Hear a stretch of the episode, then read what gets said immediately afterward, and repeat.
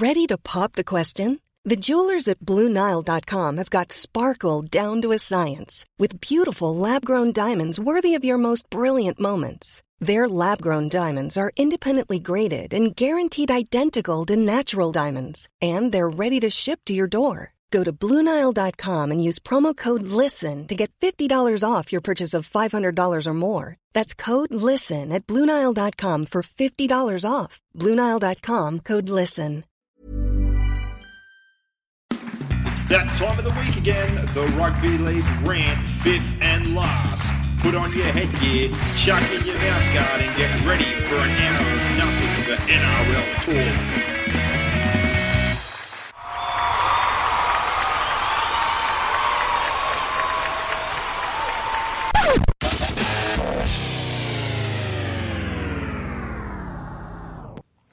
And back for another week of the fifth and last NRL podcast. Boxhead, we are now a third of the way through the season.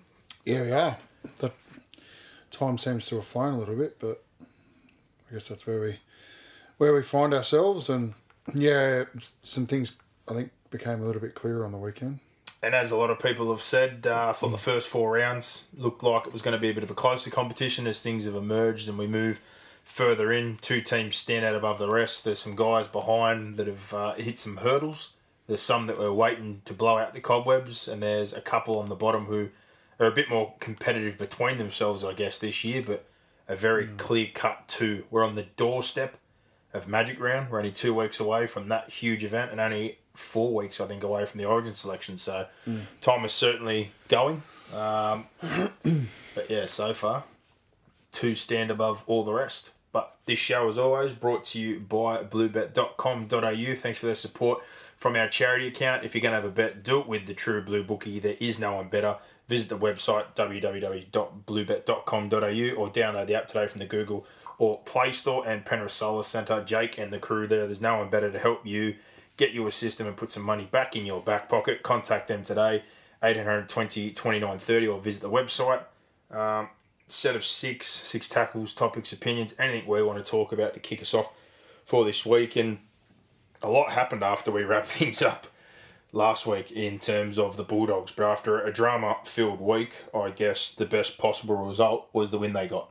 Um, but around that subject, touched on it in the preseason that when Gus becomes involved, things uh, you know can certainly get interesting. And there was pressure on Barrett after a poor year last year, and coming to this year, they made some signings and things obviously haven't started off the greatest. So for the news to come out that did come out, um, and then the result to follow, hopefully that quietens things down a little bit. But I'll probably go back to a point I made at the start of the year that I hope that Gus is a little bit more invisible, but he's certainly reared his head up and he's said a fair bit the last few weeks and is bringing a lot of attention to the Bulldogs in himself.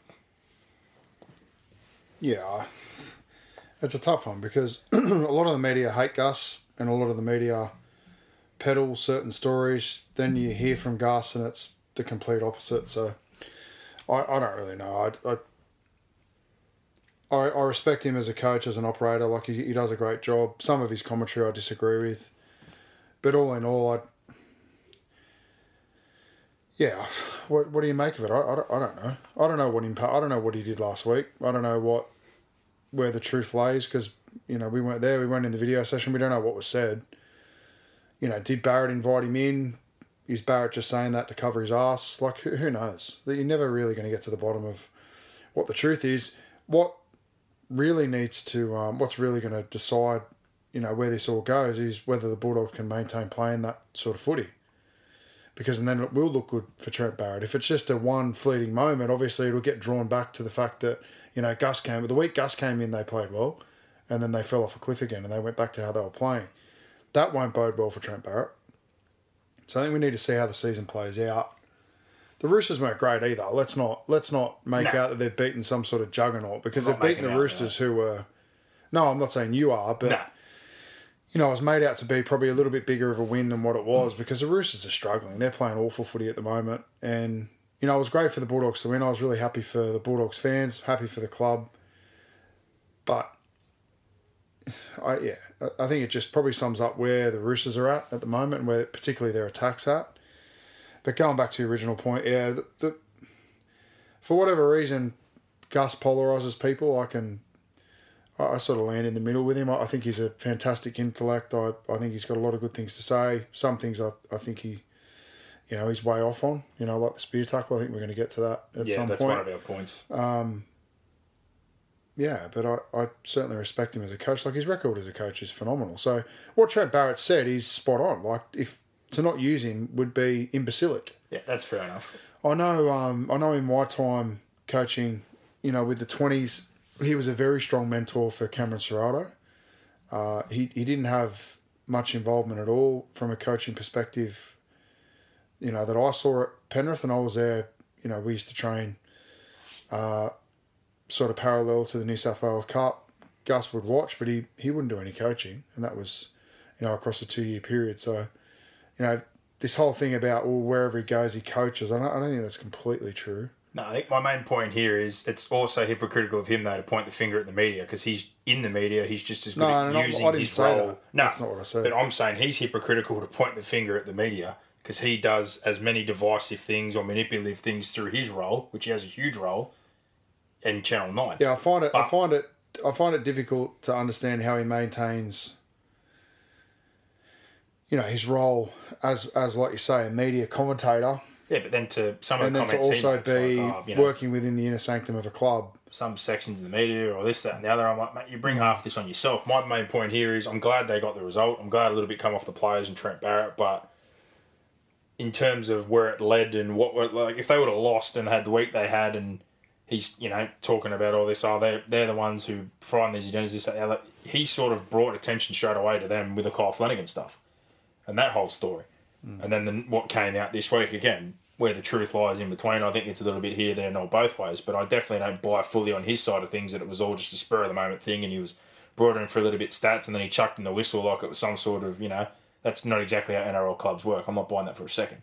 But I'm glad they got the win, and I hope at this point, a bit like I said in the off season, that I hope he stays invisible, because when he started to pop up at Penrith and there's a little bit more, and he talks in the media and he brings more attention to him, you just put more pressure on the coach and a playing group that's already under enough pressure. I think the best thing again, and he's got all these outlets for Gus right now, is to stop talking about the Bulldogs, to stop putting himself in these situations. I thought the situation the other week again also sort of sounded undermining in terms of Trent Barrett. It's like, well, it's not his decision at the halfback. That was me. I did this, that, and the other. I just think for him, the best thing to do is to stop putting them in the headlines. He's half the reason this stuff is a story the last few weeks. So he can't point the finger and go, some sections of the media, no. You're bringing half of this to Yeah, daylight. you've said it three times. Just. Yeah. stop. Yeah.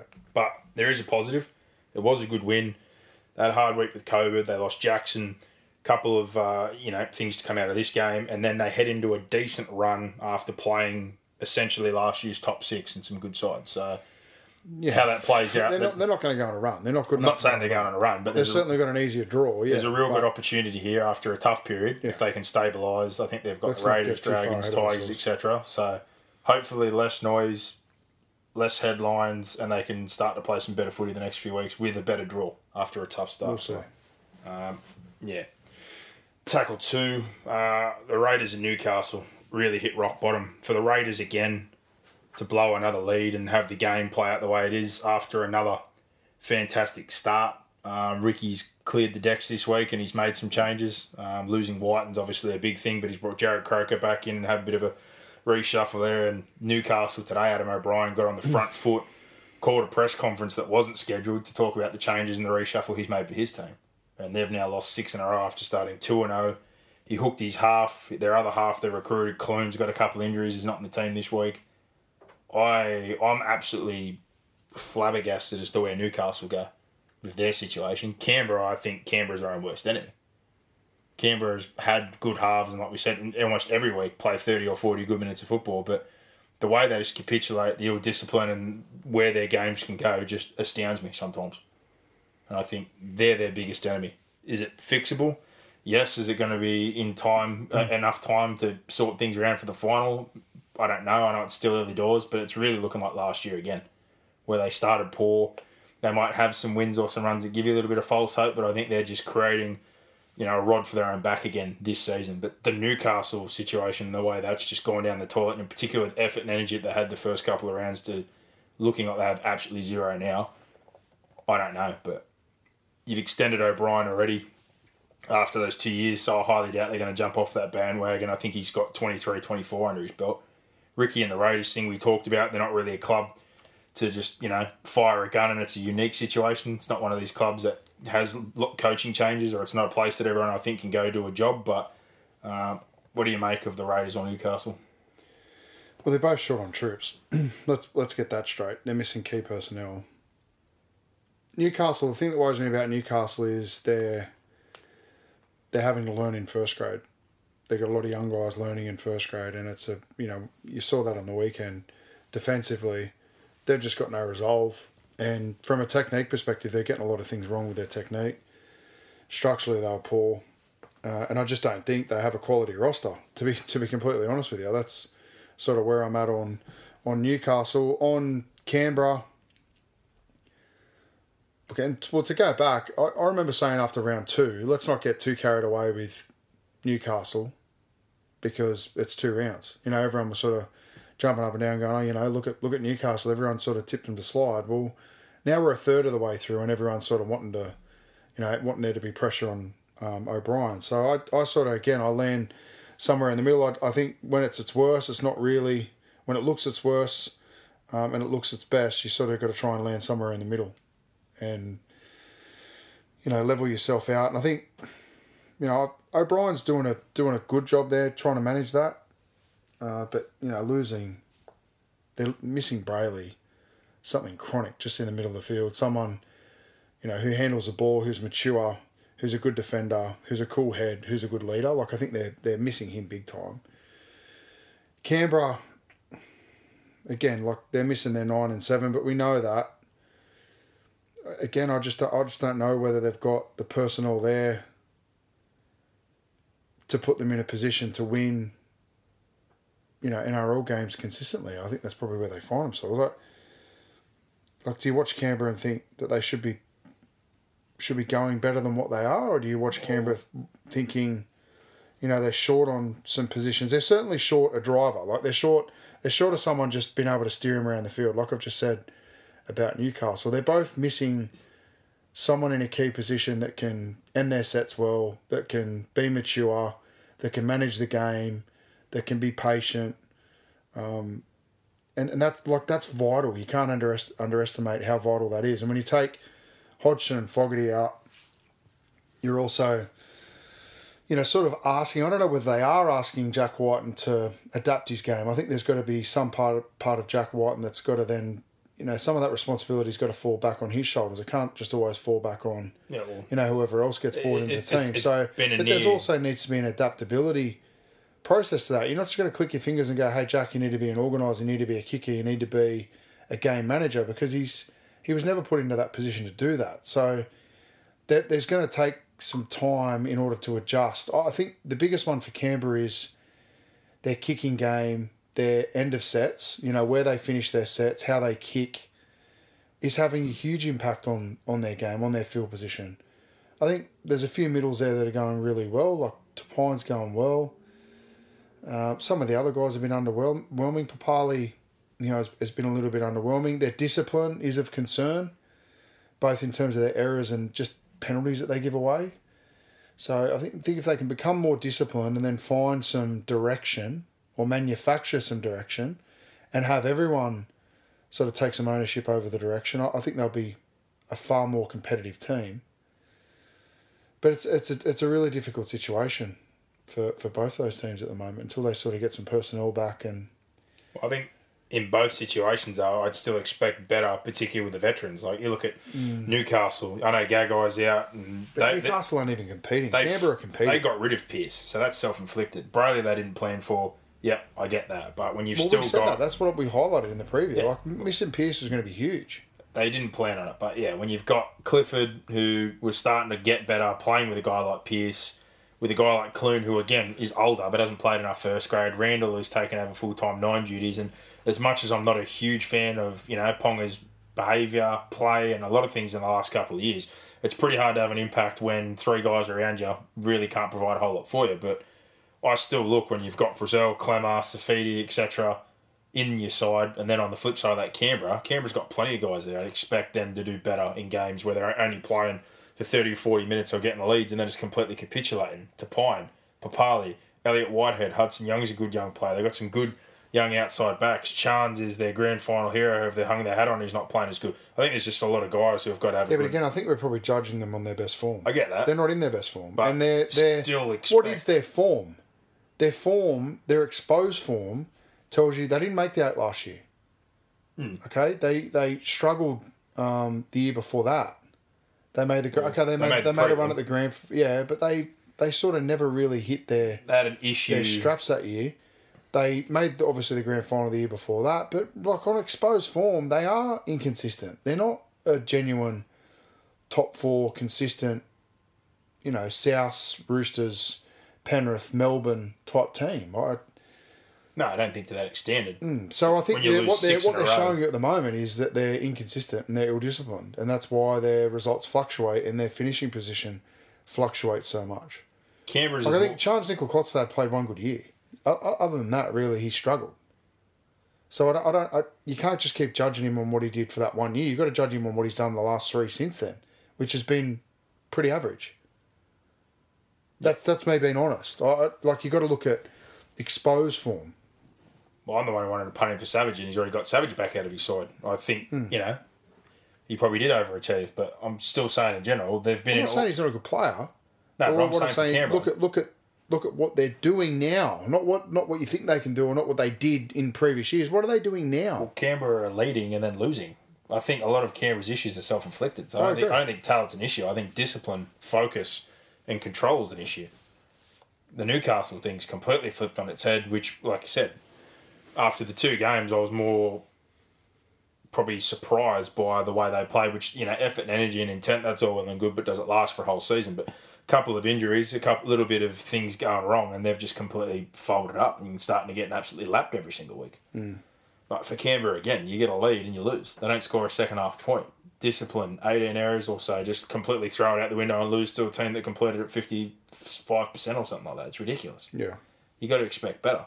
The Newcastle side of things, I'm just more blown away, like I said, because generally the free things are what keep you in games, and they seemed the first few rounds to look like they were going to have one of those years where they probably don't make the eight, but you're at least going to get those free things. And when everyone's on the field, they might get a win here or there.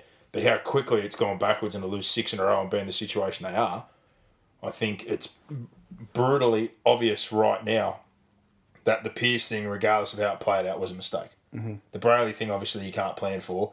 And on the Canberra side of things, I know a lot of people keep saying, well, you're missing Fogarty, you're missing Hodgson, you know, that, that hurts. I said it before. They tried to offload Hodgson before Starling got in trouble. So clearly they don't have that high of opinion of Josh Hodgson anymore. So I understand he's not playing, but they were literally trying to push him out the door before Starling ended up with a charge. The other side of things, Fogarty, I like Fogarty. Is he a good half? Yes. Is he an elite half? No. I think Schneider's doing a reasonable job. Or do I think he adds a whole lot more than what Schneider does? I think he, he's obviously got a bit more experience and he control things a little bit better, but I don't think he's this elite top four half that would just flip them things on their head suddenly make this you know game breaking difference for the Raiders. I think there's a lot more going on Let's- that they need to look on. at. But hopefully, Going around in circles. Hopefully, And I, I don't think in the short term it's going to change. No. Well, hopefully there's some positivity um, and a bit better results because Canberra fans just tortured in terms of leading and blowing leads and things just going out the window. And Newcastle would just be wondering after the last two weeks what the fuck's happened because they're just getting towed up. They haven't scored a try in two weeks. Um, tackle three, the one that I was surprised people were even arguing about, and particularly in the context. If you don't think the Lawton tackle is a send off, I don't know what possible outcome you can want anymore. I've heard people go, well, he didn't get injured and, you know, it ruined the game and what about the other team, etc. It's like, well, if you commit, you know, a, a foul act, so are we saying that if Jared Waerea-Hargreaves stiff armed someone and knocked them cold out, that we can't harm the overall result of the game with seven minutes to go because of a sin bin? Like that foul play leads to that act. And then going, well, there's no injury. Well, I'm sorry. The position that he was put in and the possible outcome of that injury, we're saying that, you know, just because he didn't get injured, it doesn't deserve a send off. That tackle Yeah, was something they were trying to stamp out 20, 30 years ago, let alone now. And we had the situation that don't want to go into depth about again with the whole Alex McKinnon one where it was sort of not even really like a spear. It was a leaning sort of forward. He didn't quite get over and he sort of tucks his head. Like, it's an awful situation. But if we're looking at that and the result for that. It's more just That's- did you put him in a dangerous position? 100%. Did you drive? Did you have control? Did you lose control? He had no control. He Tick jumped. tick tick. He jumped. And the whole like, oh, well, he's a clean But do player. I think it was deliberate? No, No, I don't think it's deliberate. But when you make those So, tackles and you put yourself matter. in that position, it doesn't matter. you suffer the consequences. And it was a highly dangerous tackle. So there's zero tolerance to get somebody up. And you watch the whole thing again and go through it, just like you said.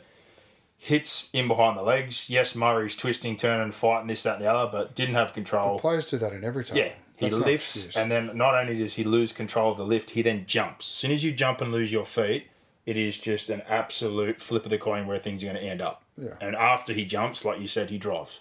It's the worst possible action you could have taken. There's no other outcome. It doesn't matter if the player doesn't get injured. That's a stupid argument. I agree. I agree with the like some people sort of saying he landed on his shoulder, and I like I agree with that, but I just I I don't see how that's an argument.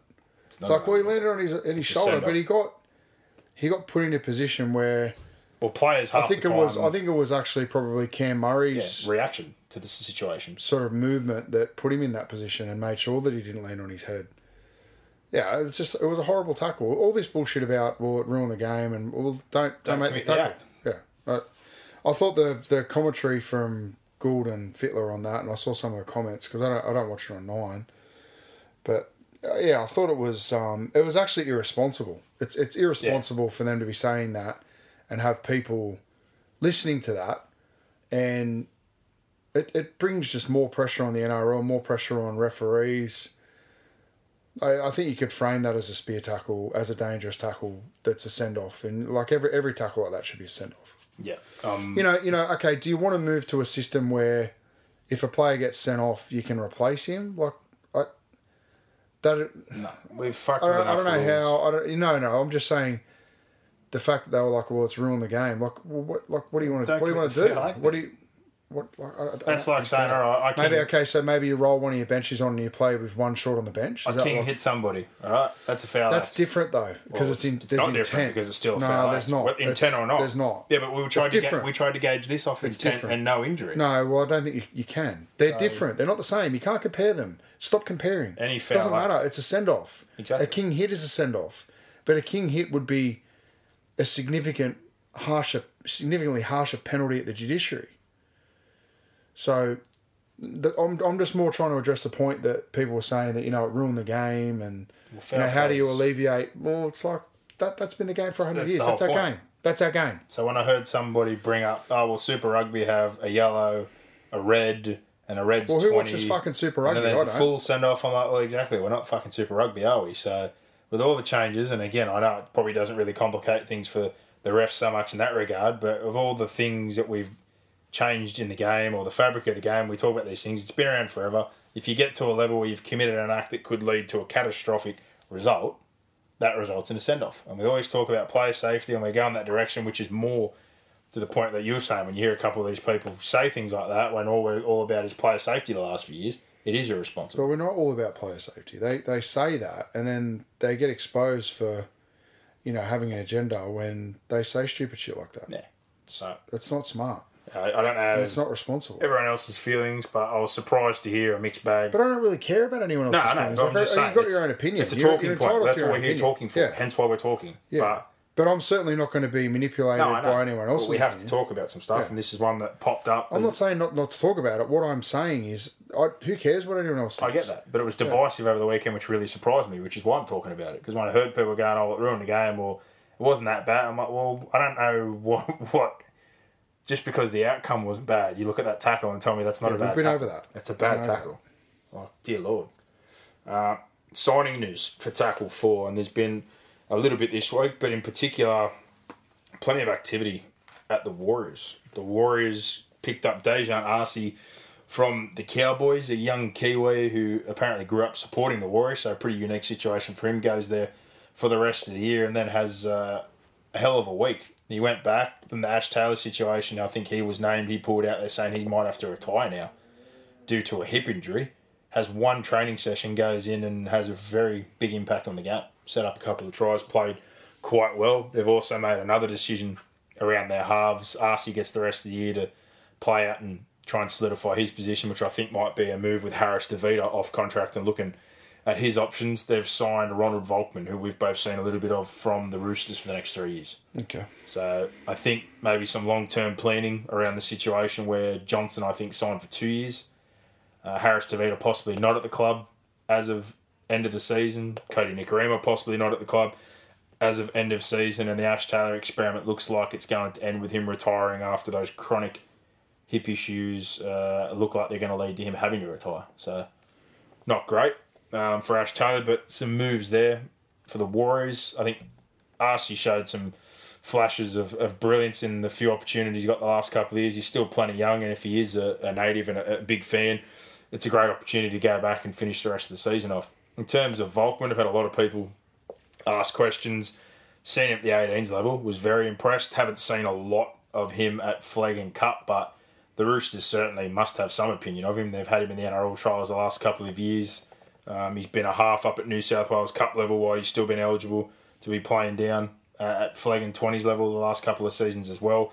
But I also had some messages going, well, why are we letting him go while we have people in the pipeline? It's like, well, like a lot of clubs, when you have the position of power, you've got Walker, who's young, you've got Keary, who's signed up long term still. They've obviously got Lamb, they've got Hutchison, a couple of guys that could obviously move on. But around them right now, I think the 18s half was one of their better players. I think it's Ethan Strange. Sin, and Smith come through their Central Coast feeder system. They've got him already up playing cup. He's only 18, 19 years old. So when you've got five or six guys in a club pops up and tries to get you on their books, it's a bit of a no-brainer sometimes when the pathway's blocked. So that's the main reason he's leaving. But um, could he turn into a quality seven long term? I think he can. Um, it's obviously going to be a different situation at the Warriors to what it is at the Roosters, but um, they've clearly got some confidence in him. They've given him a three-year contract. The Dolphins had their hearts broken again by the looks of things. There was all the talk about the Reece Walsh situation and he wasn't going to leave Brisbane. He's come out today, squashed all that, and his manager, and confirmed he will be moving to New Zealand now. So all the talk around that's now gone away. And there's another one for the Dolphins um, that's off the books. Mm. He's got next year and he's got an option for 24. So it's not to say he doesn't come back after next year, but he has said it was unfair on his teammates, the club, with all the talk and speculations, which he didn't know where it came from. He's confirmed that he is 100% moving to New Zealand when they go back. So I'm sure the Warriors would be very, very happy with that after the commitment they made. And Nathan Brown made the comment when asked, well, if the Dolphins rang, what would you do? He goes, I do not care. There's no way I'd entertain that situation anyway, which is fair enough.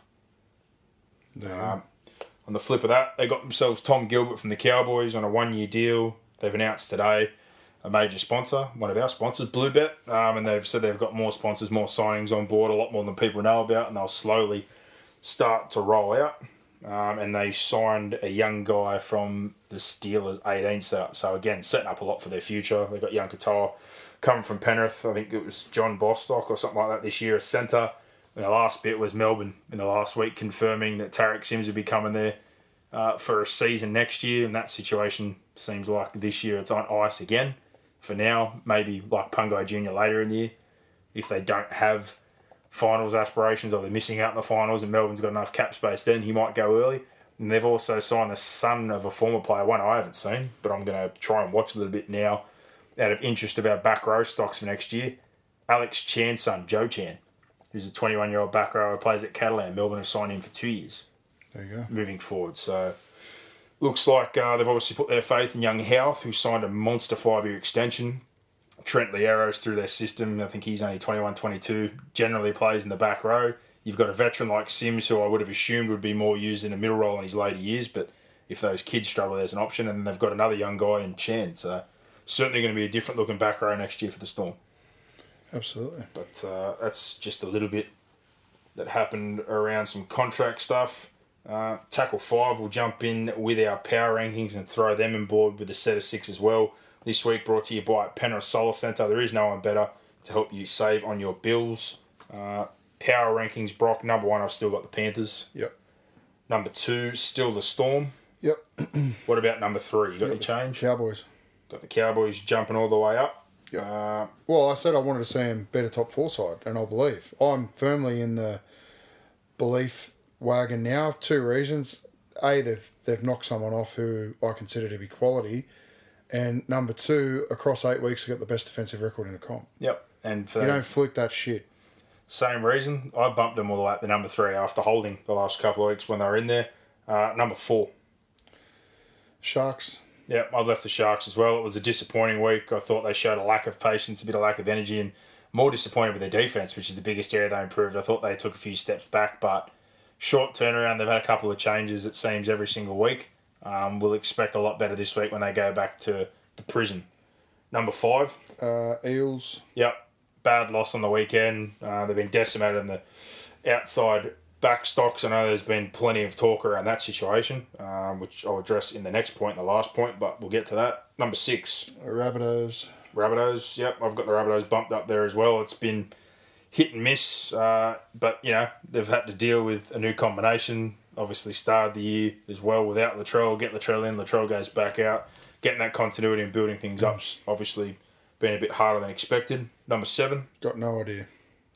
I put I've got no idea. I left the Roosters and Manly at seven and eight, but mainly because what's The under them. have been horrible. There's a logjam there of teams that are all four and four at the moment, but I'm more basing it off where I think they're going to end up. Probably stick. Yeah, I'll, pro- I'll probably stick with Manly because they, you know, they played a man short, and then they're playing without Turbo. I think, you know, they've got some excuses for the way they've been playing. Hmm. Number number eight. I know the Dragons have been resilient the last few You weeks. and stick the Roosters there. You're sticking the Roosters there, trusting that they're going to be better later on. Yeah. Well, right now, like I'd love to play the Roosters right now if I'm one of those lower teams. Yeah. Well, the Dragons got them. You got the Warriors. don't really. I wouldn't want to be playing the Roosters post Origin. No. But Brisbane had a few disappointing weeks, so I'm not looking to bump them up after that win, even though it was a good win. The Dragons and I've scrapped out three in a row. Well, yeah, I could easily put Brisbane at eight. the I think Warriors. the Roosters are going better than Brisbane. Uh, the Brisbane are going better than the Roosters. They just beat Cronulla. Yeah, I'll, I'll throw Brisbane in at eight. Roosters are out for me.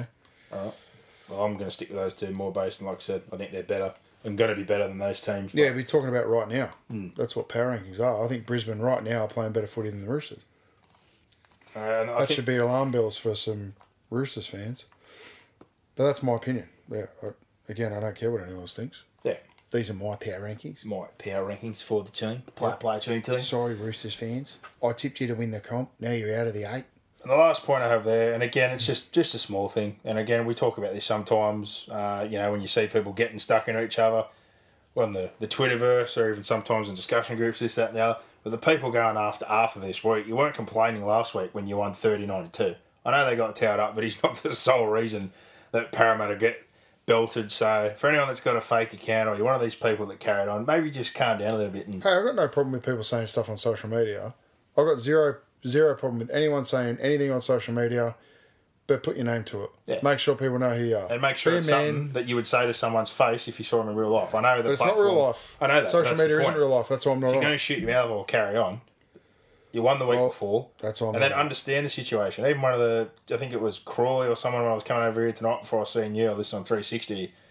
He Well, said, there's your biggest mistake. You're watching. I rang Ray. I rang Ray Price. I'm like, fuck, here we go. Ring Price, and he'll fire up like he did a couple of years ago, saying they don't let me near the players. Well, it's because you're not a coach, Ray. I'm sorry.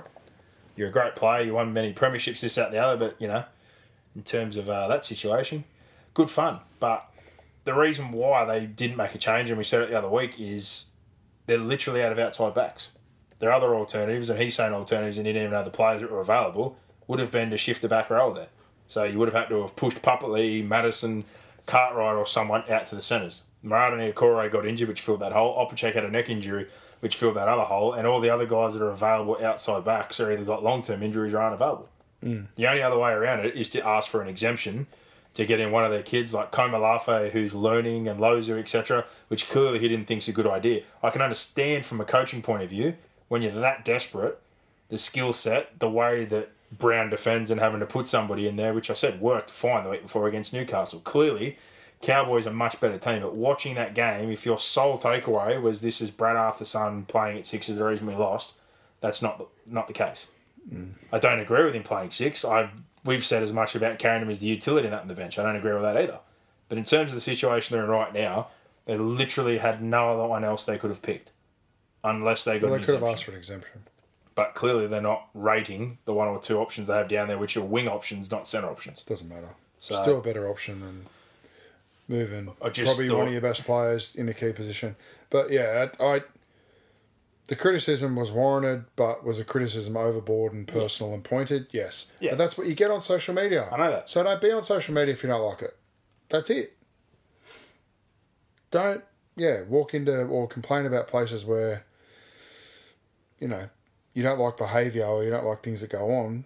Then get off it. Turn Yeah, it off. particular, Paraffin. Like, you, didn't look at anyone else in your team and the way they played, and you just blamed it all on one guy. Yeah. Like, but really? again, like, do you think Brad Arthur and Jakob Arthur and any of the para players are looking at the shit that's on social media?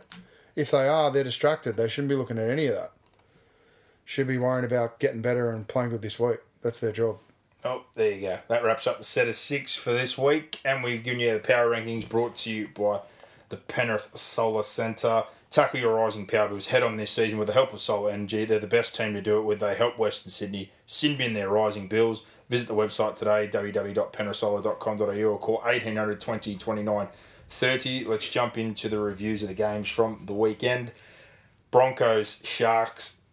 This one uh, with a short turnaround, low on energy. I thought they lacked any patience. They shifted for the sake of shifting, which wasn't something they were doing the weeks prior. They were kicking the front door in first before giving quality ball. Um, I just really thought in the end, it's the first time sort of seen that lack of patience, lack of discipline, and a step backwards defensively. They conceded eight line breaks. Their edge defense was passive. The one where Staggs literally basically got around the outside of their line. Nicho Hynes' poor hands effort and just slipping over for Capewell to score. Very underwhelming, um, but confident it's, it's not going to be the case going forward, obviously, but just a disappointing overall effort, I guess. Yeah. Yeah, that's about it. Brisbane were good. Took Yeah. their chances. They're probably good for that middle 30 minutes of the game where they score the majority of their points.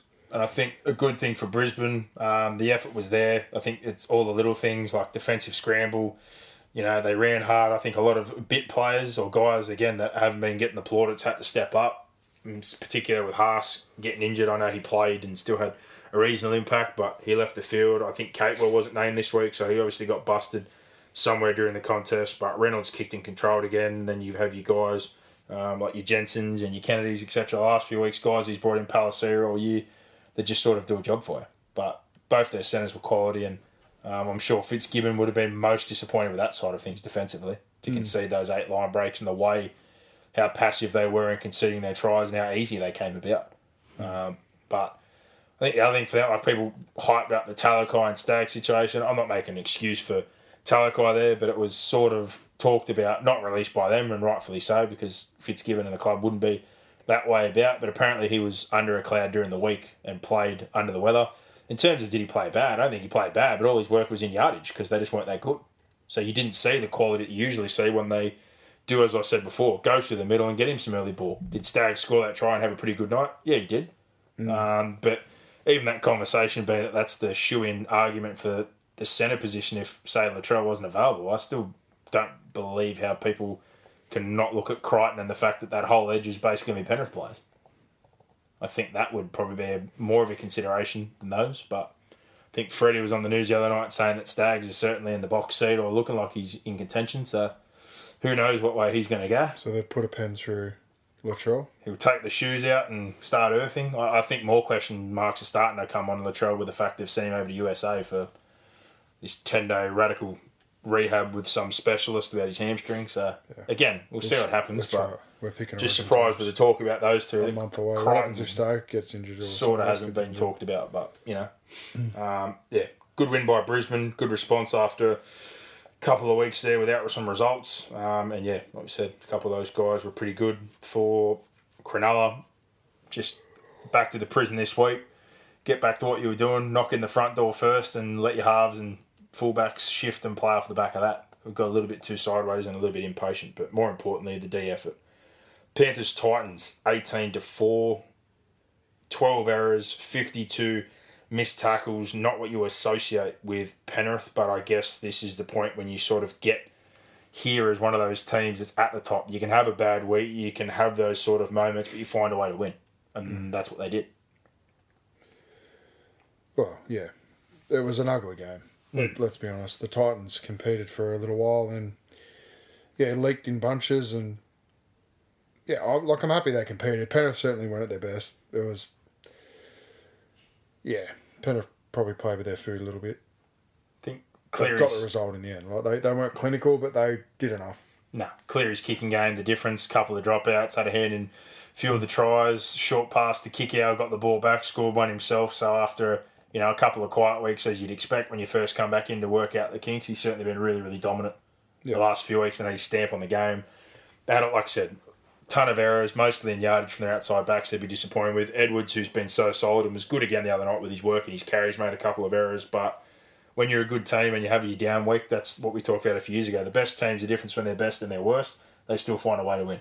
Um, then in this situation, the biggest issue again, much like a Sharks thing, I think they'd be disappointed with is missing 52 tackles. That's not something you'd associate with Penrith.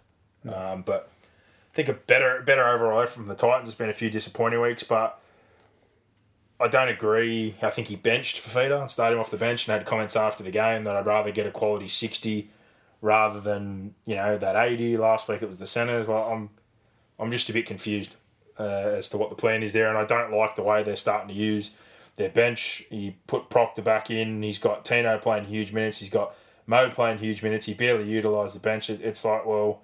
If you're just going to burn out Mo, you're just going to burn out Tino. You're going to lean on those couple of guys, and you're not getting support. And then you've got your marquee player going from the back row to the bench to the centres. Like I, I don't understand what they're doing. Well, he's got a lot of players that aren't playing good. And now he's lost a feeder because it looks like that injury is a four week injury. So, Well, you're only one injury away from being a good team. I think it might actually make them better. so So learn how to win and learn how to be disciplined and learn how to play hard and tough, disciplined footy, and then get your Ferrari back and slot him into it. I think at the moment it's a little bit well, you know, we've got all these guys, we've got a collection of talent, but we've got no work ethic and no discipline hmm. I think and no defensive resolve. So, you know, it, again they played their best game round one. They've played horrible ever since. Yeah, I think it's come out now. I haven't seen Queensland Cup, but apparently Campbell, why he's been injured, played Q Cup the last few weeks. So I don't understand that. Hmm. I know they put Brimson back to one, and it was probably his better game this week. But that's again, they made that decision to me when they got rid of Fogarty in the offseason that that was their way forward, and you've already quit on it. So Well, now this you, is what you don't I have was saying. This is why I didn't have him in my eight Hmm. because I knew there was just going to be some movements, and their their play out of nine isn't good enough. No, it's not. So I sort of look at this situation now again where you're almost pushed Campbell out, who was good creatively for you at the back and brought that extra thing, and you had Brimson up front for a few weeks, and he's not, uh, you know, now looking too comfortable in that role, and you've now got him back in the one situation. Like you've sort of now blocked a pathway for another, let the other one go, and you've got Sexton in. His play's been up and down, obviously, but that's what happens when you commit to a rookie halfback. So you've got to live and die by that, but certainly um, some decisions that need to be made there by the Titans, that's for sure. But um, overall, again, Tino always puts in a good captain's knock.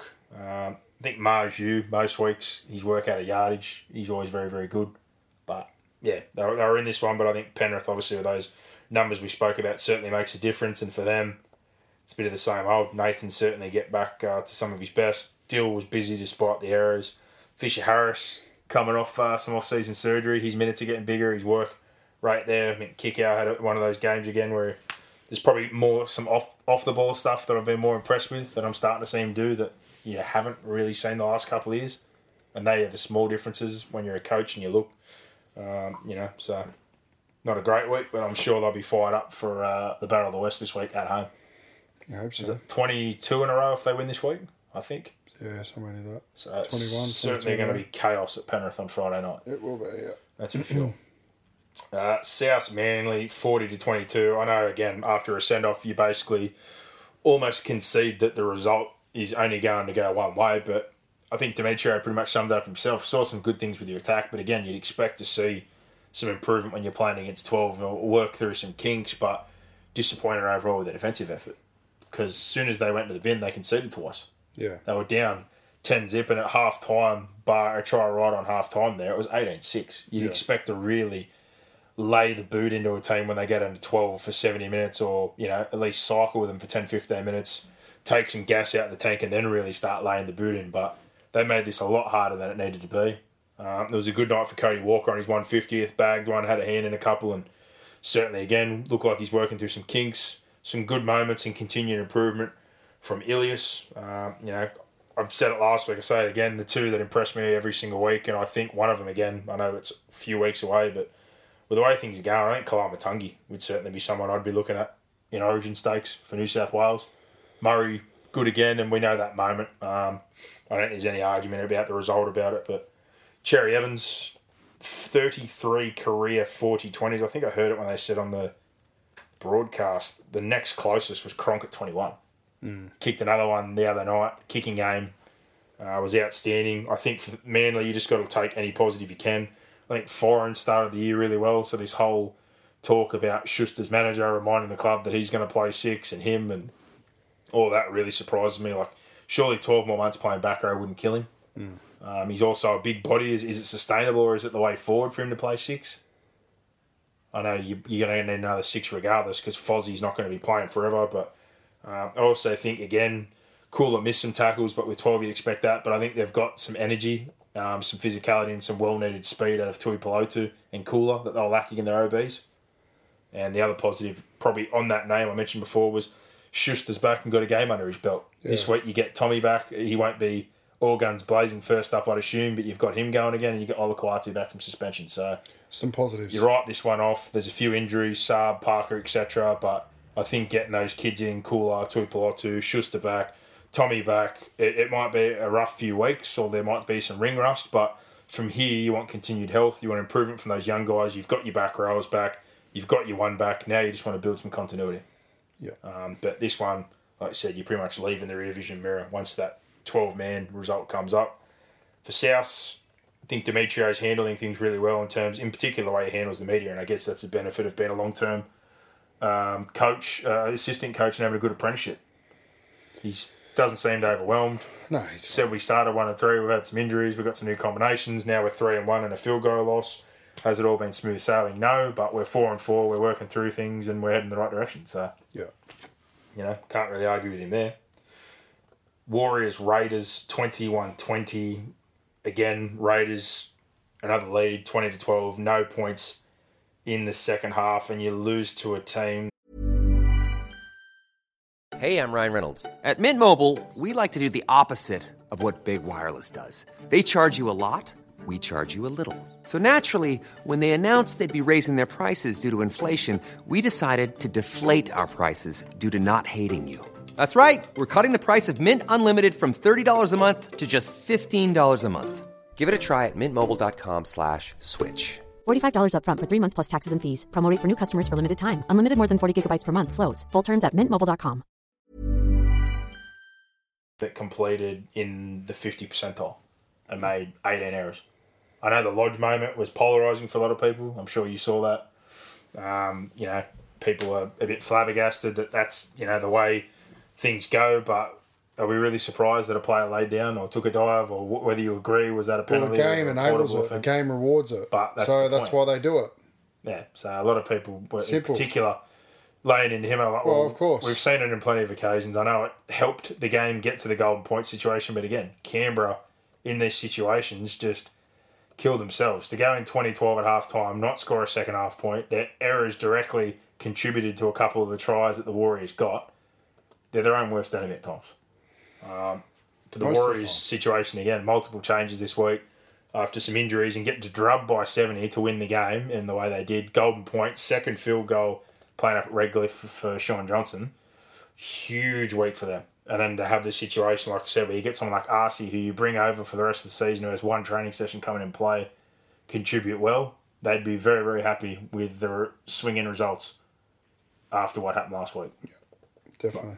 the Canberra situation we obviously talked about. I think the big thing to come out of this for them is their most consistent and best player probably so far this year in Jack Wighton got himself caught up in a bit of a controversial tackle. I think he's got two weeks as a result. Wasn't a pretty tackle. No, and that's obviously going to hurt when you're already in a bit of a hole and he's someone you're leaning on. Um, I think they're going to be very, very basic in the way they want to play this week against the Bulldogs now that they've got Schneider and Frawley. You know what Frawley is. He's going to kick well, make his tackles, but he's certainly not a game breaker.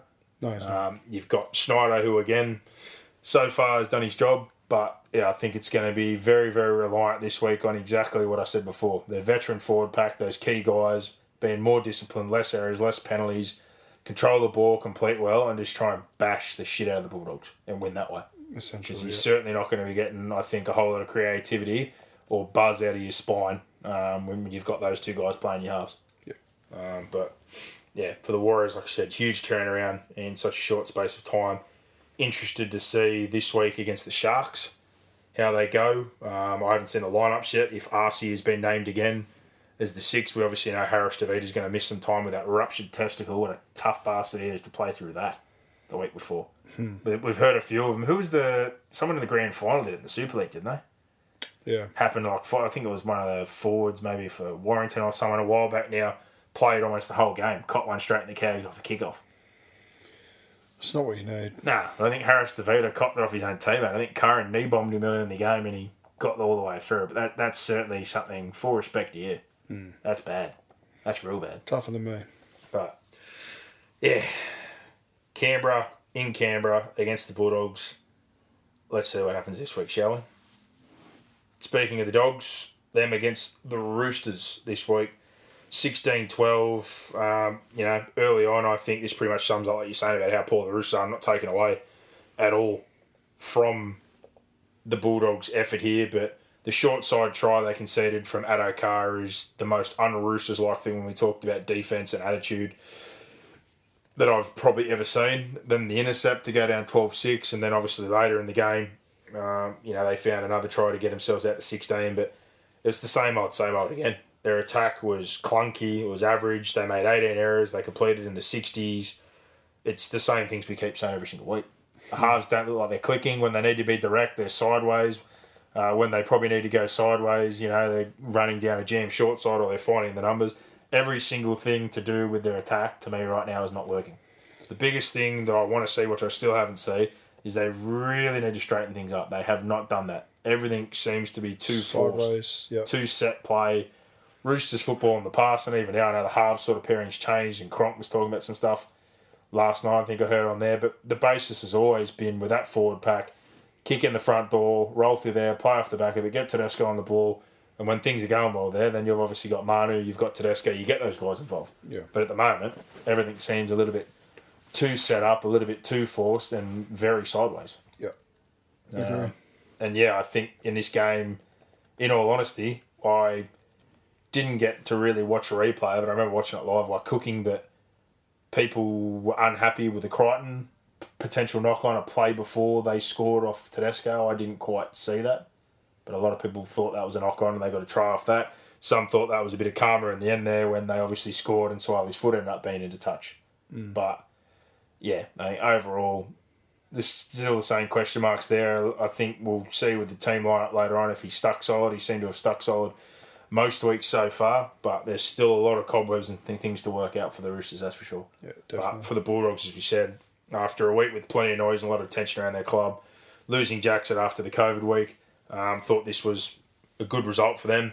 Fox, after a slow start, it's been good the last couple of weeks. I think Thompson, Vaughan, a few of those guys that are bigger names in their forward pack have been better. Burton kicked a 40 20, and, you know, Flanagan, after again seemingly copping some heat, all those guys contributed. It was a good team effort and a good team win. So, see if they can take some confidence out of that moving into their upcoming games. Canberra, Tigers, Dragons, they've got some guys more around the end of the table they're at. Um, if they can go, say, two and two and get themselves a couple more wins, I'm sure that'll do the confidence a world of good for some of the players in that group. Yeah, agree.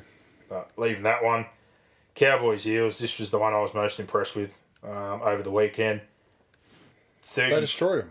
they I'm more impressed like you said, and it's something that as a coach, forget the attack and the late tries, that that's a reward for what they did in the first thirty minutes. They just absorbed their effort, their intent on their goal line, the way they scrambled, the way they shut things down. Anything Parramatta threw at them, they just ate it up. And then they were happy on their goal line. There wasn't hands on hips, there wasn't guys down. They stood back up again and said, Yep, let's go again. And they just absorbed those repeat sets, they absorbed that pressure, they rucked their way out. They were disciplined when they were under fatigued. Chad Townsend couldn't have done better in the concept of just kicking from that 40 or 50. That's what I was talking about before. That's what some of these sides are missing. Yeah, and putting you in a corner, and then they just bash them in that sort of 10 metre corridor in the corner, working your way out where you know first three plays you're basically going to have some pretty simple one out carries. Um, they controlled that all night. They completed it 90%. And it's that balance we talked about last week. Now that they've got Drinkwater in the mix at fullback, they've got a little more X factor for the fact that he is a ball player, he's a spark plug, he can run, he probably has more strings to his bow than a Hamiso at this point in time. He's more that X factor player, a moments player, a guy that pops around the ball and can just burn you completely. You've got Tommy Dearden freed up by the fact he's playing with Chad and someone to give him confidence and steer him. Scores another try there where he just backs himself running the football and doing the basics with that steering wheel there in Chad, who a lot of people, including myself, were surprised by the price tag. But when you're seeing the knock on effect it's having to the group around you right now, if that's the way it continues forward for the rest of this season and onwards, you'd say it was worth every dollar. Mm. Taumalolo's back to his best form. Well, it is worth every dollar. It's worth what you pay is, you know, it's it's contextual to what that player gives your team. Yeah, he might not be need. worth. He's not the monetary value of each player of Different one player is different to every team. Well, it's going back to what we talked about when Finucane left Melbourne. A lot of people were saying they're crazy to let him and Nico go. They don't need probably the culture or that leadership that Cronulla clearly wanted and needed. Hence the deal, length of the deal, and the money that they paid for him. But then they bring in a Josh King for probably a fifth of the price, and look what he's doing right now for Melbourne. you they're getting what they need. Yeah. Cronulla, Fitzgibbon, McInnes, etc. He wanted to establish something, so he's taken that guy, and he probably means more to them at this point in time. Yeah. Same with a Chad Townsend. You look at him at Cronulla, and we said it a couple of years ago. For all, the flaws or all the guys out there, they're on 800, 900,000. Someone like him on four or 500, who's a 7 out of 10 most weeks and does his job. As a coach, that's something at times it's just a nice warm blanket every single week. And when you go to a club like that that was looking for somebody clearly to steer around their spine and to be that leader and to take some pressure off and be a, a safety valve, he's freed up all those guys around him. And it's also had a good effect on a guy like Robson whose job's been simplified and he probably doesn't have as much pressure to try and generate stuff out of dummy halves or, or force the run. And Reuben Cotter has really come on. A guy that, again, was more a nine coming through now playing as a mobile middle forward. He's been outstanding. Yeah, he has Um, absolutely. But all around, like we said the other week, they're flush at the moment, confidence. Forward pack's playing well. Great young back rowers. All those guys in the spine are benefiting. I wasn't sure how he was going to use Hammer off the bench, but the way he got him on in the end and those couple of moments they had between him and Drinkwater when they scored three tries in the last six minutes, that was really, like I said, just points for what they did earlier in that period where they just absorbed, absorbed, absorbed. And you'd think Parramatta are putting credits in the bank there or taking gas out. But Yeah, well, they it. the Cowboys' defensive resilience um, overall, their kicking game, their control, and their discipline, mint. And they've got attack, and they've got you know multiple ways they can play. Yeah. So really big fan of what I'm seeing from the Cowboys. For Parramatta, you're obviously awfully disappointed, but again, it's those bigger names with all those opportunities, 40 tackles early, inside 20. You'd expect a bit more from your Guthersons, your Marnies, etc. And you make that shuffle sure to get Arthur in there, and I know you've got Brown out the centres, but you've got enough in your spine. You've got representative guys in your forward pack who I thought didn't have their best nights. Um, I don't don't know. Again, like we said last week, talking about it, travel or did they underestimate them a little bit, or think it was one of these games that they'd sort of just be able to roll through? But they were overall underwhelming. Very much so. I think one guy who had a pretty good night, Penasini, got plenty of early ball and racked up some meters and had some love down there, but they handled him. Why they conceded meters, they obviously always had numbers there. They cleaned it up. Um, yeah, it's a bit of a, bit of a slap for Para because I think there's that loss. Now they had the close one against the Sharks, um, and there was one other one I can't think of the top of my head now. So five and three, heading to a Penrith game here. They, they'd probably be liking to have, you know, maybe only had two or one losses at this point in time, considering the way they started the year. I know the outside back injuries certainly hurt, but um, yeah, they certainly weren't expecting what they got on the weekend, that's for sure. Absolutely not. The Cowboys absolutely lit their ass on fire. Uh, Storm Newcastle, this doesn't really need a whole lot of explanation. It was a bash up. It was 50 Melbourne to 2. just played with them like they were a little toy mouse. They kicked out on the the fucking kickoff. Well, like the worst just- part is, and I was about to say that, the highlight of this game, really, if you want to know how Newcastle went, they kicked out on the full to start the game, and then in the second half, Melbourne kicked like 20 metres short. There was three guys around it, and it got to run for 20 metres before it went dead. So they started both halves with a dropout and a penalty. It's horrible. They were horrendous, and uh, the way that Olam got to score, the amount of grabbing and like hands, like they just looked devoid of effort, energy, anything. Uh, I felt bad for someone like Clifford when things are going well and he's on the front foot, like clearly a confidence player. It's a hard situation to bear him on your half. I felt bad for Clune. He tried hard. He got caught with the ball a couple of times there, which is a halves nightmare when you're a small bloke. You know, you're getting bashed, they're running at you. And apparently he's got a bad knee or hamstring at the moment and a hand injury, so he's playing busted already for his team.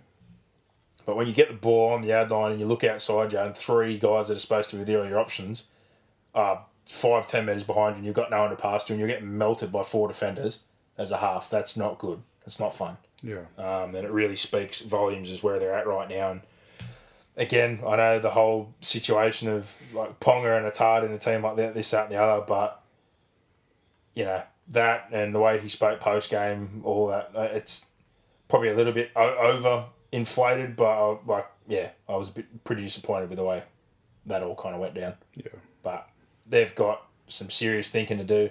You get beat thirty nine to two, you get beaten fifty to two. The last two weeks have been absolutely dreadful. You've had zero, zero effort and energy. Um, and then you got injuries out of the game and a huge reshuffle this week where he's called the early press conference today.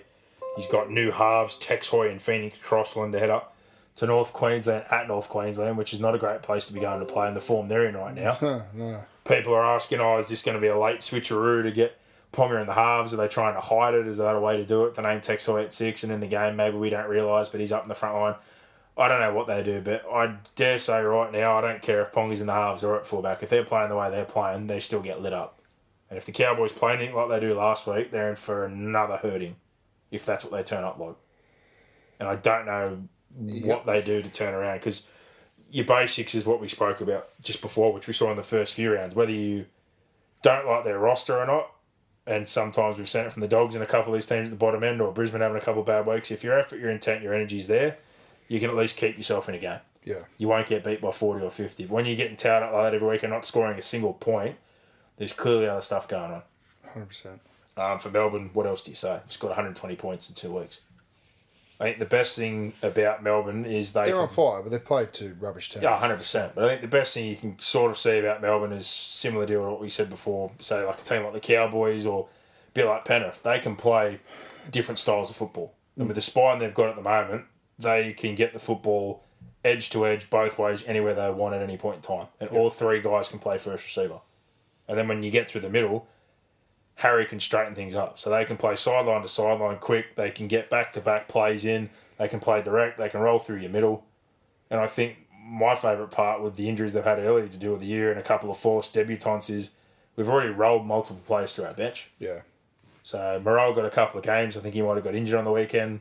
Loiero's got some good minutes and done well. McDonald got a debut and got to play four or five games. Like we've already rolled some people through that come Origin time will come the possibility of an injury or a call on someone to do a job. They're going to have had games under their belt. Yeah. So I think everything's quite positive at the moment on, on their side of things. And how do you feel if you're Xavier Coates from what you've been through the last few years and you've scored seven tries Feeling in two pretty weeks? happy. Feeling pretty good about You're life. feeling very, very, very good against seven in two weeks. Yeah. Um, Feeling pretty yeah. damn good about life. and the last game we got here, Dragons Tigers. It was ugly, but I think it was a very, very gritty win for the Dragons. Um, yeah, it was gritty. It was it was very gritty. It was an ugly game. Yeah. I actually quite enjoyed it. Like, I know it wasn't pretty, but it was a very, did I. I, I, enjoyed it. very good arm wrestle. I thought Madge pretty much summed it up that, you know, just couldn't take advantage of some of those key moments and especially that last sort of 15 20. They had some good ball opportunities and the Dragons just kept turning up and turning them away. And there was, you know, some small moments of lack of execution, but you can't say the Tigers didn't try. Their halves both ran for 150 plus metres, plenty of tackle breaks, line breaks between them. I think their forward pack certainly stepped up, like we said, and all those little free things that we weren't seeing. Similar what we talked about about Newcastle. Yeah. When you've got Tarmel, Zane, Offahen, these sort of guys actually laying a platform, Twal working his absolute backshot off and getting forward. And now you've got a controlling seven to kind of free up those other players and let Brooks run and pick and choose his moments. They look a hell of a lot better. So if, if they maintain that effort despite the result there, they are going to win some games, or they're going to be in a lot of games. But for the Dragons, cannot heap any more praise on Ben Hunt than I have the last couple of weeks. Than again what he did the other day. Yeah. The way he played, kicking in control on that run.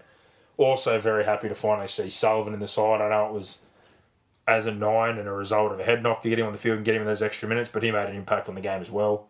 Um, they were just gritty, real gritty. 45% possession, attacked constantly, conceded line breaks, conceded tackles, but I think probably the biggest one uh, when you look at that sort of situation again is 56 misses, but we've spoke about this before in terms of ineffectives or scramble efforts. That's not always indicative of the scoreboard. They only concede six points. So that 56 misses tells you that they work their asses off, regardless of tackle breaks, line breaks, scrambles, busted rucks, second phase. They may be considered missed tackles, but there's only six points on the board, which tells you they were working themselves to the bone to stop points. Yep. So they did the week before as well. if you hook, I know the attack's certainly not firing, but if that's your base, um, you're certainly not getting yourself again. I think uh, as a finals contender, a big threat for the title. But if you got that every week, you've got something. So now, if you can find a way to get Sullivan in and make some slight changes, or if Sloan comes back in later in the year, and you can get a bit more on the attacking side of the ball, if that's your core and that's your base, that's an outstanding place to be. Yep.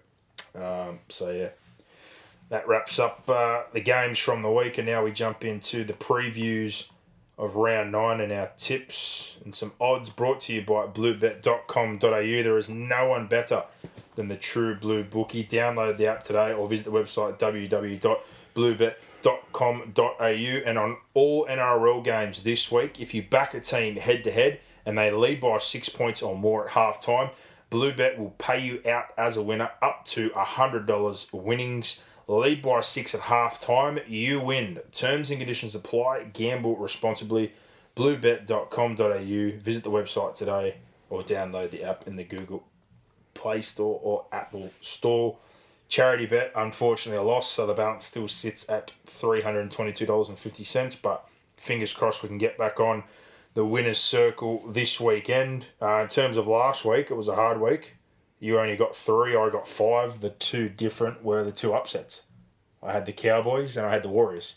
So the Warriors game obviously could have gone either way, but yeah, the Cowboys one certainly surprised some people. Um, but everyone lost some points with some favourites they tipped. No one would have tipped the Bulldogs, or a lot of people would, didn't tip the Bulldogs. Uh, what was the other one that happened? A lot- No one would have tipped Brisbane. We certainly didn't. No. And I think we were both on the Tigers, but that was a 50 50 game and we both missed that one. So, totals now um, I've gone in the lead for the first time this year on 42. You're on 41, so still very tight.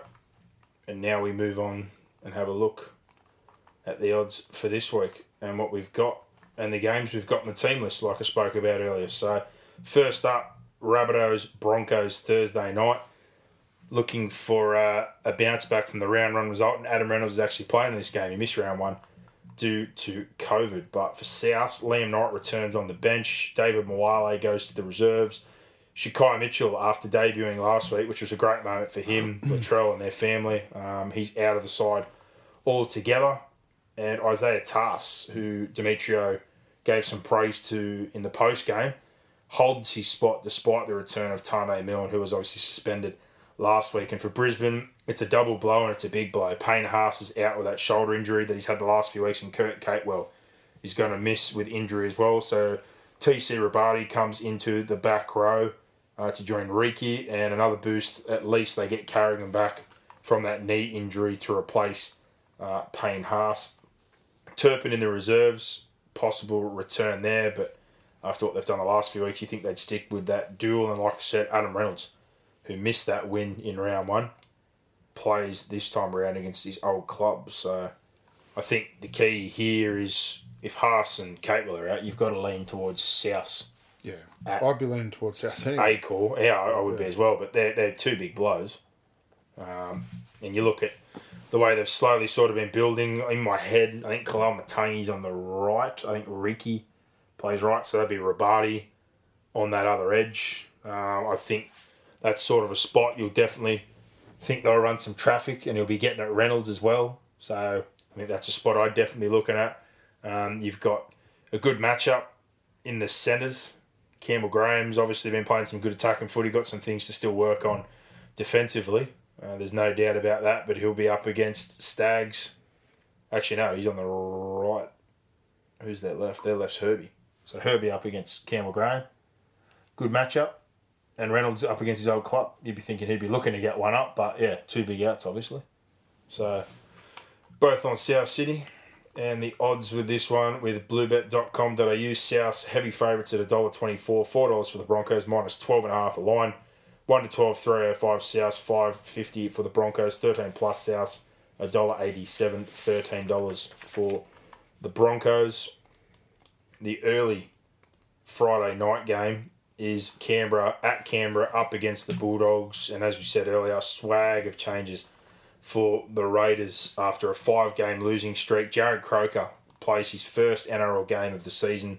Semi Valemei is out of the centres. Charnze Nicoll-Klokstad comes back in to the one jersey. Jordan Rapana goes back to the wing, and Xavier Savage is out and into the reserves. Jack Wighton, as I said, has the two match ban. Matt Frawley goes into the halves with Elliot, uh, sorry, Young Schneider. Elliot Whitehead's back after missing a fortnight with that facial cut. Adam Elliott stays in the starting hooker spot, uh, which was interesting last week, and Sebastian Kris is a new man on the bench. So hefty changes there. For the Bulldogs after that win, Josh Jackson returns to lock. Max King goes back to the bench, and Billy Sekiris is out of the 17 and suspended anyway. Brent Naden's also back on the right wing. Okunbor's out of the side, and the likes of Wakeham, Patola, Reese Hoffman join the reserves list. This is probably a tough one to pick this week, and I think it might be Old Boys Day in Canberra. Yeah, In I'll be 40 going. years. I'll be going Canberra, but yeah, I, good luck. Yeah, Home, home field. I just if it's a 50-50 game, I'll go home field. That's it. That's my only reasoning. I've got no idea. Well, they've certainly got the forward pack. Like I said, I just more so can they be disciplined enough and put together 60 or 70 minutes because the Bulldogs certainly a similar deal at the moment. Patches in their performances and got a good forward pack themselves. But um, in terms of spy matchup, this be my, maybe one of the rare weeks where with the players that they've got missing, you'd potentially say they're even the spine or close to better. Um, so it's a very interesting matchup, that's for sure. Jarrod Croker running around New South Wales Cup. A lot of people have been calling for him. Watching him, he's been okay, but he's obviously now got a chronic knee injury. So I don't think he's ever going to quite be the player he was. Um, but can he inspire something? Do they need a bit more leadership on the field? Can he be a difference? Can Charnze Nicoll-Klokstad, after spending a couple of weeks on the bench, put in a performance that you know inspires something? I don't really know. Um, it's a hard one for me, but with Old Boys Day, the excitement and seeing a lot of the players retweet the Croakers back in and a little bit going around. Um, this is sort of the time where Ricky likes to circle the wagons, but I have zero confidence. I will not be betting on this game. But home field and those few things, like I said, I'll give Canberra a nod, but it wouldn't surprise me if the Bulldogs won. Yeah. At all. Not at all. Uh, and the odds reflect that. I think they started as a pick with bluebet.com.au. It's now the Raiders slight favourites at $1.76. The Bulldogs 205 minus two and a half the line. 1 to 12, 315 Raiders, 325 the Dogs. 380 is 13 plus for the Raiders, 465 for the Dogs. Panthers Eels, the blockbuster battle of the West Friday night at Bluebet Stadium in Penrith. Looking pretty good for the Panthers in this circumstance in terms of that same 17, which has obviously been winning. But Brian To'o is very close to return. He's named in the reserves, as is Moses Leota. So if that was to be the case, you'd think it'd either come down to Staines or May. At this point in time, I'd be getting uh, rid of Staines and clearly keeping May for what he's contributed, not only his finishing, but his yardage work's outstanding. Um, and then if you get Leota back, you'd lose one off your bench. So you'd think naturally Sorensen is going to stay. So it would come down to Leniu or Salmon. Does he want that option of a guy that can play back row, middle, centre, and cover a few positions, or is he going to go all big bodies and have Sorensen to sort of cover edge middle? Uh, or would he drop Luke altogether and play Arpy for 80, which they seem like they haven't done, you know, for probably the last sort of back end of last season and start of this year, whether it was Kenny or Luke who they've now got there. So good situation for Penrith. For Parramatta, they're able to fix their backline issue that a lot of people were aggrieved about. Tom Opacic returns from that neck injury, so naturally he goes back to the centres, puts Dylan Brown back to his natural position and puts that halves pairing back together, and Arthur is into the reserves. And Sean Russell, after that horrible injury in round one, finds himself in the reserves, so he must be very close to a return. You'd think a game of this magnitude after a severe injury like that, you'd rather give him a week or two playing cup, wouldn't you? Yeah. Surely this is Yeah, not the game sure. where you throw him back into the fire. I certainly wouldn't be. Um, and I think the bench looks a lot better that way as well. Without Arthur there, he's got Matterson, who's been outstanding off the bench, I think, the last few weeks. Makatoa, Oregon Kaufusi, and Cartwright. And I think you're going to need those big bodies to try and bust up a team like Penrith.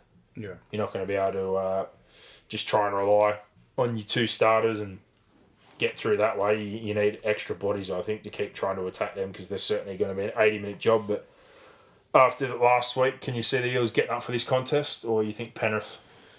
I think Penrith will destroy him. Yeah, Yeah, I. Based on what the Eels dished up last week, I, how do you have any faith? yeah, I'm not arguing with you, but like you, you think this could be get ugly? move, like if if Moses actually moves back to six, Brown is back at six. uh, sorry, Brown, uh, Moses Brown, yeah. Well, hopefully, that's actually what runs out onto the field. We know what's named and what actually runs out are two different things. So, hopefully, that's that's what runs out because they'll be more competitive than what they would be with what they ran out against with against the Cowboys on the weekend. But big crowd. Penrith don't lose at home. Until they lose at home, I'll tip against them. But it won't be this week.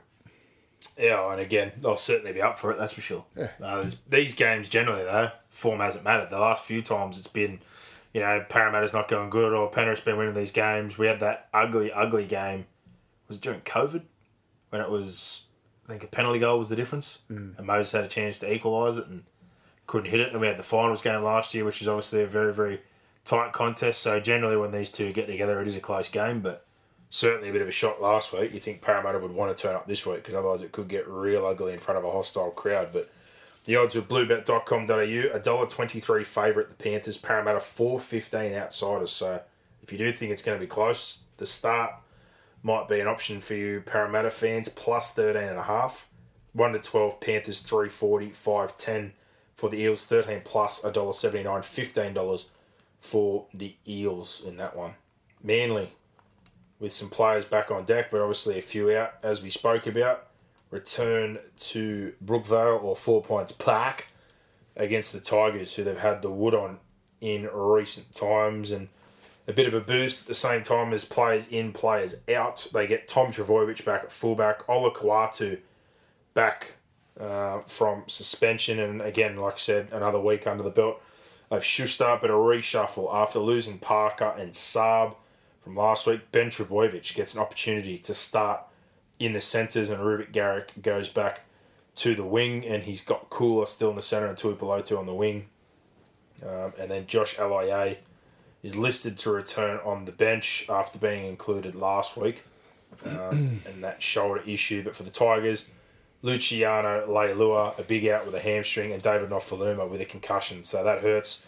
Alex Seyfarth and Ken Maumalo come into the starting side. Jake Simpkin returns at hooker. Liddle goes to 18th man.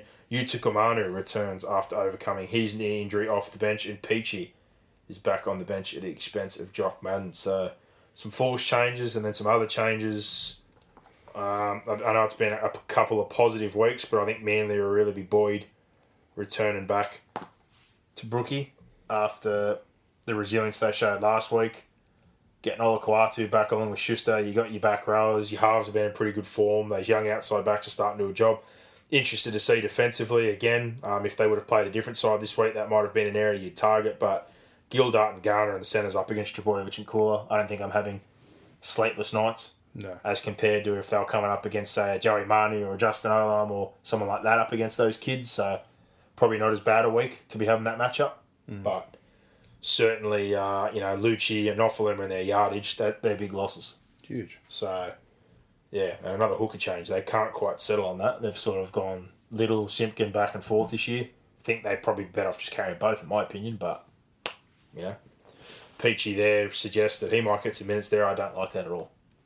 I really don't. No, So I'm on Manly here. Me too. Uh, don't know if it could blow out. I'd be disappointed after the effort the Tigers have given the last few weeks, but things click into gear, and it's a nice sunny day on a Saturday there with the punters sucking back some beers at Brookvale. They do get their tails up when they go home. So the odds reflect that with bluebet.com.au. $1.18 for Manly, the Tigers 490 minus 14.5 is the line. 1 to 12, 325 for the Eagles, $6 for the Tigers, 13 plus, $1.71 for the Eagles, $19 for the Tigers. The Roosters in poor form up, up against your Titans, who are definitely after a win as well. Um, and basically, they've stuck solid for the most part, but the force change, obviously, last week with Daniel Tupou suspended, he returns. And Momorovsky, he pulled out last week, sick, he returns. So Kevin Aguama and Adam Keighran are out of the side. and Billy Smith is near a comeback after a foot issue. He's on the extended bench, so only those two changes. Everything else pretty much the same. And for the Titans, obviously we know Fifita's going to be out for a month with that knee. Sam McIntyre comes into the squad. Kevin Proctor moves in the starting back row with both for more. Phil Sami, Jamayne Isaako, and Jayden Campbell are all in the reserves. So we'll have to wait and see if they make a late change there and move Will Smith or Brimson from one and what happens in that sort of shuffle. What would you do? Would you have Campbell back in and get Brimson back on the halves? Like the spine is a bit of a conundrum right now. I think Campbell's a good player. But I, this is what I said. I, would never let Fogarty go. That's yeah. Well, it's a heavy load on a kid, isn't it? It's- Brimson, this is the whole thing. How everyone goes, oh, you know, and Brimson played six in the juniors. He doesn't look like an NRL six at all. So you can tell me what position he played during the juniors. I don't care. In the end, he looks best at one. He looks to play his best and does play his best at fullback. Now you're in a position where you've got two good fullbacks. So I, I believe you need to put probably put Campbell on the bench and use him that way. I, but then again, you got you got Boyd there, and you got Clark who really struggles to get through eighty. So that's another problem you've got because if you if you add another outside back plus a hooker, you can only really carry two middles. Mm, and you get an injury to a middle, you're short. They're not fit enough anyway. no, now they've They're, they're in a real hard position. You got to leave one of your best players out. One of your probably one of your certainly one of your two of your best thirteen players. You need to leave in Queensland Cup. Yeah, and he's got Tanner. Boyd in obviously now to cover for that nine deficit, and he can cover halves yeah. as well. Who was originally a half coming through, but you know, I think most halves look pretty good when you've got David Fifita outside you for your whole junior career. Not saying that's the sole reason why, but that certainly helps on your pathway through. Um, but yeah, I'm a bit like you. I, th- I think Campbell needs to be in their team. I think Campbell offers an X factor and some creativity, and he's certainly got no fear for his size. But if we went the opposite way and thought, well, we can get him on the ball at six, obviously defensively, if he's in the front line, I'd have huge concerns. And that's your main issue there. Whereas someone like Will Smith, you know, he's a small body, but he's a veteran. He come through Newcastle playing that position before playing multiple positions, whether it be fullback, hooker, also you, that utility sort of role. But defensively, he's more likely to hold his own than Campbell in the front line.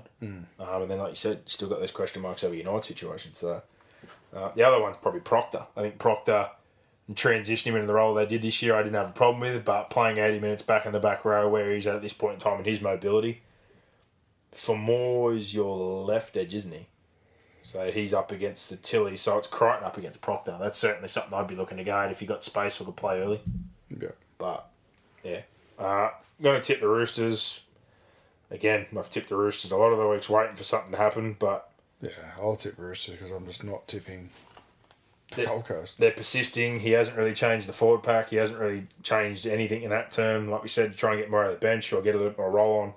He's really stuck solid. So um, yeah, we'll go with the Roosters, Titans, see what happens. Um, and with bluebet.com.au, It's not at the SCG that game either, is it? Uh, they're the home side, aren't they? Where are they? It's in Mackay. There you go. So taking that one away to BB Print Stadium. Roosters with bluebet.com.au, $1.31 favourite, three forty five for the Titans. Nine and a half is the line. One to twelve Roosters, two ninety five, four seventy for the Titans. Thirteen plus, two twenty one for the Roosters. Ten dollars for the Titans. Cowboys, Knights. Uh, I don't think we're surprised at all. I'm expecting no changes here. And they've named an unchanged lineup. Hamiso still on the bench as well in that substitute role. Cotter and Tommy Gilbert started against the Eels and in line to do so again. They're at home, uh, which is obviously a big thing. And I said earlier in the year, this young team, the main thing for them, I guess, and having a good year would be winning those home games. But now they've obviously gone on the road and done well as well. Huge opportunity here. And for the Knights, Adam O'Brien, like I said, got on the front foot today, but huge changes. Hoy comes in to replace Clifford.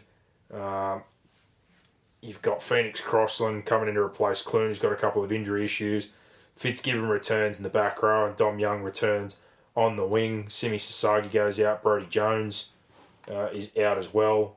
Kurt Mann, ankle, he remains on the sidelines. Leo Thompson's pushed in to start lock, and the new faces on the bench are Sami Solo and Matt Croker. So hefty turnover. And then even in their their reserve reserves, when you look at those names, they've basically picked everyone that was in New South Wales Cup last week. They're not even guys that are really top squad or around the top squad for the time being, which shows the injuries and things out of form. So Sasagi's 18th man, Chris Jean, Mupapa Lengi, Purcell, Braden Musgrave, Dylan Pithing, Cody Rogus, Ben Talty, like these guys are cup players.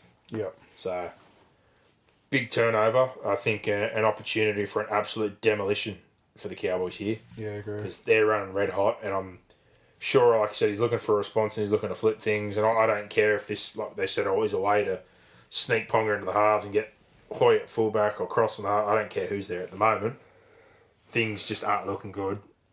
I think they might actually score a try this week, but I still think they might concede another eight or nine again. So Yeah, I'll be tipping the yeah, Cowboys. if the Cowboys do what they did against Parramatta, that same style of play with the resilience right now of a wet paper bag that the Knights have been shown, it could be an absolute hurting. And the odds reflect that with bluebet.com.au with both of us tipping the Cowboys, who are a $1.15 favourite, the Knights $5.40 outsiders, minus 15.5 the line. 1 to 12 Cowboys, 325 $7 for the Knights. 13 plus Cowboys, $1.64, $19 for the Knights. Storm Dragons, um, after three in a row, they run into their toughest test on the back of the resilience that they've shown, and it's down in Melbourne Sunday afternoon for the Storm. Uh, I think in terms of changes here, Maroa, six weeks out. He literally played three minutes last week, scored a try, his first touch on the field, and then was gone. So interesting outing for him, but disappointing after getting some game time and building nicely. Jordan Grant comes in to replace him. Dean Ieremias in the reserve after come back from injury, and there's no other changes. And Kenny Bromwich's 200th game at Melbourne. That's very dangerous milestone game in Melbourne Yeah. For the Dragons. Bird's been named again, despite last week. First, they were talking about his knee or a potentially fractured forearm. He was named all week and then pulled late. He's named again this week, so I don't know what's going on there. They still haven't really clarified the severity or if he is badly injured. So that would mean Amone would go back to the bench, and O'S- O'Sullivan is pushed out to 18th man after scoring, obviously, the match winner last week. So potentially a late change, I think, there. But after three weeks, I think they might show some resilience early on. But if Melbourne keep doing what they've been doing, I'm sure they'll wear them down. Yep. Uh, I don't know if I'd expect a, a 70 or a 50 bot, but I definitely think this is a, a hill too far to climb at this point in time for the Dragons. And going there, if it's a sunny day, 2 o'clock in the afternoon for a milestone game, that's never a good time. Good luck. So we're both on the storm in this situation, and it's reflected heavily again in the odds of bluebet.com.au. $1.05 are the storm. Bank interest, $10 for the Dragons. So if you think they're going to put up a fight, you get 22 and a half start. So that's pretty hefty. Hello. 1 to 12, 380 for the Storm, $13 for the Dragons, 13 plus for the Storm, $1.28, $51 for the Dragons. And the last game is the Sharks back at the prison up against the Warriors um, after a disappointing performance last week. And Finucane comes back after having a couple of weeks off with that head knock. McInnes goes back to the bench. Braydon Trindall gets pushed to 18th man. Aiden Tolman is listed to start, but he swapped with Hunt last week, so that may happen again. Wade Graham is named on the bench for his second appearance. Uh, 23 minutes last week. He definitely looked underdone after basically playing no football last year. Yeah. They need to make a decision on that soon, though. Like, I don't think you can just be carrying an extra back. Like, he's either getting to the point where he's playing starting minutes again and replacing Wilton or replacing an Okoro, which won't be the case. It'd be Wilton if anyone. But if those guys are young, mobile, got the legs under them and playing better football, he's either going to be considered a bench option or he have to go down. It's cut. Like I know it's a huge call, but him and Fifita are those guys at the moment, like we spoke about, on huge money, back end of their deals. Fifita's got a chronic knee injury. Wade Graham's had plenty of head knocks and some injuries the last couple of years. It's a big decision coming up Huge. um, for the Sharks and over those two guys' futures. So, yeah. Ikavalu and Connor Tracey are back fit and included the reserves after some injuries. So there's some, at least some positives, some more bodies available. And for the Warriors, uh, a good sight for them. Dallin returns after that nasty concussion on Anzac Day. Jesse Arthurs is out, so Rocco Berry comes in, and Viliami Vailea moves into the centres. Bayley Sironen moves to 18th man, replaced by Eliesa Katoa in the back row, and Aaron Pene returns from his one match suspension. So after a disappointing effort, again, Sunday over footy at the prison, it's a hard place to play. I think uh, Priz, Priz, Priz. the Sharks will put a good. Oh, sorry, the Warriors hopefully give a good count of themselves, but you'd expect a response at the prison, Yeah, surely. definitely. Um, and a better effort in terms of getting Definitely. through that middle third. Buzz will be there, mate, in the corporate you'd expect. Hmm. He said the other week when I went in the box, the food was disappointing, so I let Measure Tester know, and there was much better food the next week. That's right. And then they were all rapping Penrith. They go, "I've been to Penrith this year, they've got KFC. I was like, yes, Buzz, talk about the dirty bird. All about that life. Love a bit of that. Oh yes. Got the Sharks heavy favourites with bluebet.com.au as well. $1.20, four fifty for the Warriors. Some big starts this week. Thirteen and a half for the Warriors in the start. One to 12, 345 the Sharks, five fifteen the Warriors. Thirteen plus $1.79 for the Sharks and fifteen dollars for the Warriors. So this week we've tipped an identical round. There you go. And if you go off the odds and what we've established after eight games, the bookies are certainly starting to find a bit of a gap now after some inconsistent results. But yeah, the closest game here is the Raiders Bulldogs, who are, you know, obviously sitting down good reason. the bottom equal last with two wins each, along with the Newcastle Knights. So no surprise there. That's the closest odds you'll find. But almost everything else is out to four bucks. And there's a couple, uh, one at five with the Knights. Then you've got the ten dollar price on the Dragons. Um, yeah, and there's one at three dollars being the Titans. But everyone else is four dollars plus. So big odds this round. Let's see if we can find a couple upsets like last round. But I'm given the matchups we've got, I'm finding it hard to see. Yeah. So There'll probably be one. there usually is one, but yeah, Good luck picking it, man. Things are starting to happen, man. It's starting to open up a little bit. But uh, I guess, you know, we'll see in the end. But a big thanks as always to bluebet.com.au for supporting our charity account. So bet with a bookie that backs us and backs our charity. Visit the website today, bluebet.com.au, or download the app on the Google Play Store or on your Apple phone, mate. But there you go. There's another week wrapped up. Uh, in terms of hijacking this weekend, we might try and get a game on. Yeah, well, we will because we've got no We food. missed last weekend with footy, and there was a fair bit going on. There's a lot going on. Um, so hopefully we'll be able to get something in, and we'll give a bit more notice. Hopefully this week we'll have a look. Friday won't be happening because of training, and we're going to go to the Penrith well, game. we've got no training.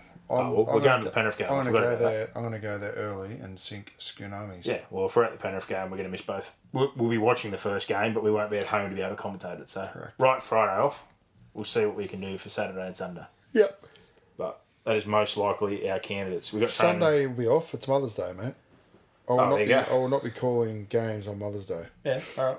especially when I'm calling them for free. You kiss my ass all like, So we'll have to try for Saturday then.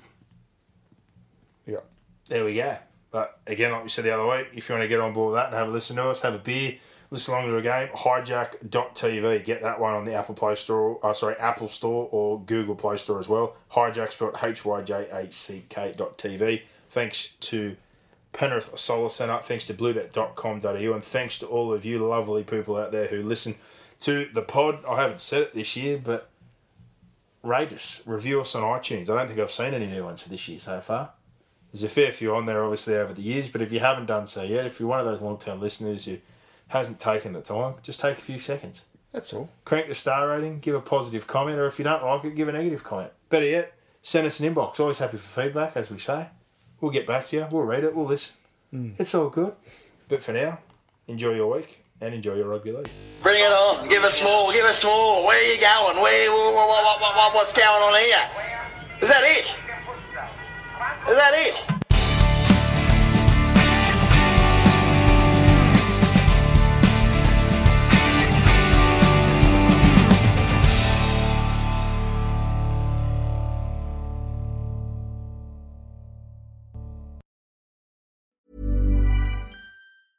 Mom deserves the best, and there's no better place to shop for Mother's Day than Whole Foods Market. They're your destination for unbeatable savings, from premium gifts to show-stopping flowers and irresistible desserts. Start by saving 33% with Prime on all body care and candles. Then get a 15-stem bunch of tulips for just $9.99 each with Prime. Round out Mom's menu with festive rosé, irresistible berry chantilly cake, and more special treats. Come celebrate Mother's Day at Whole Foods Market.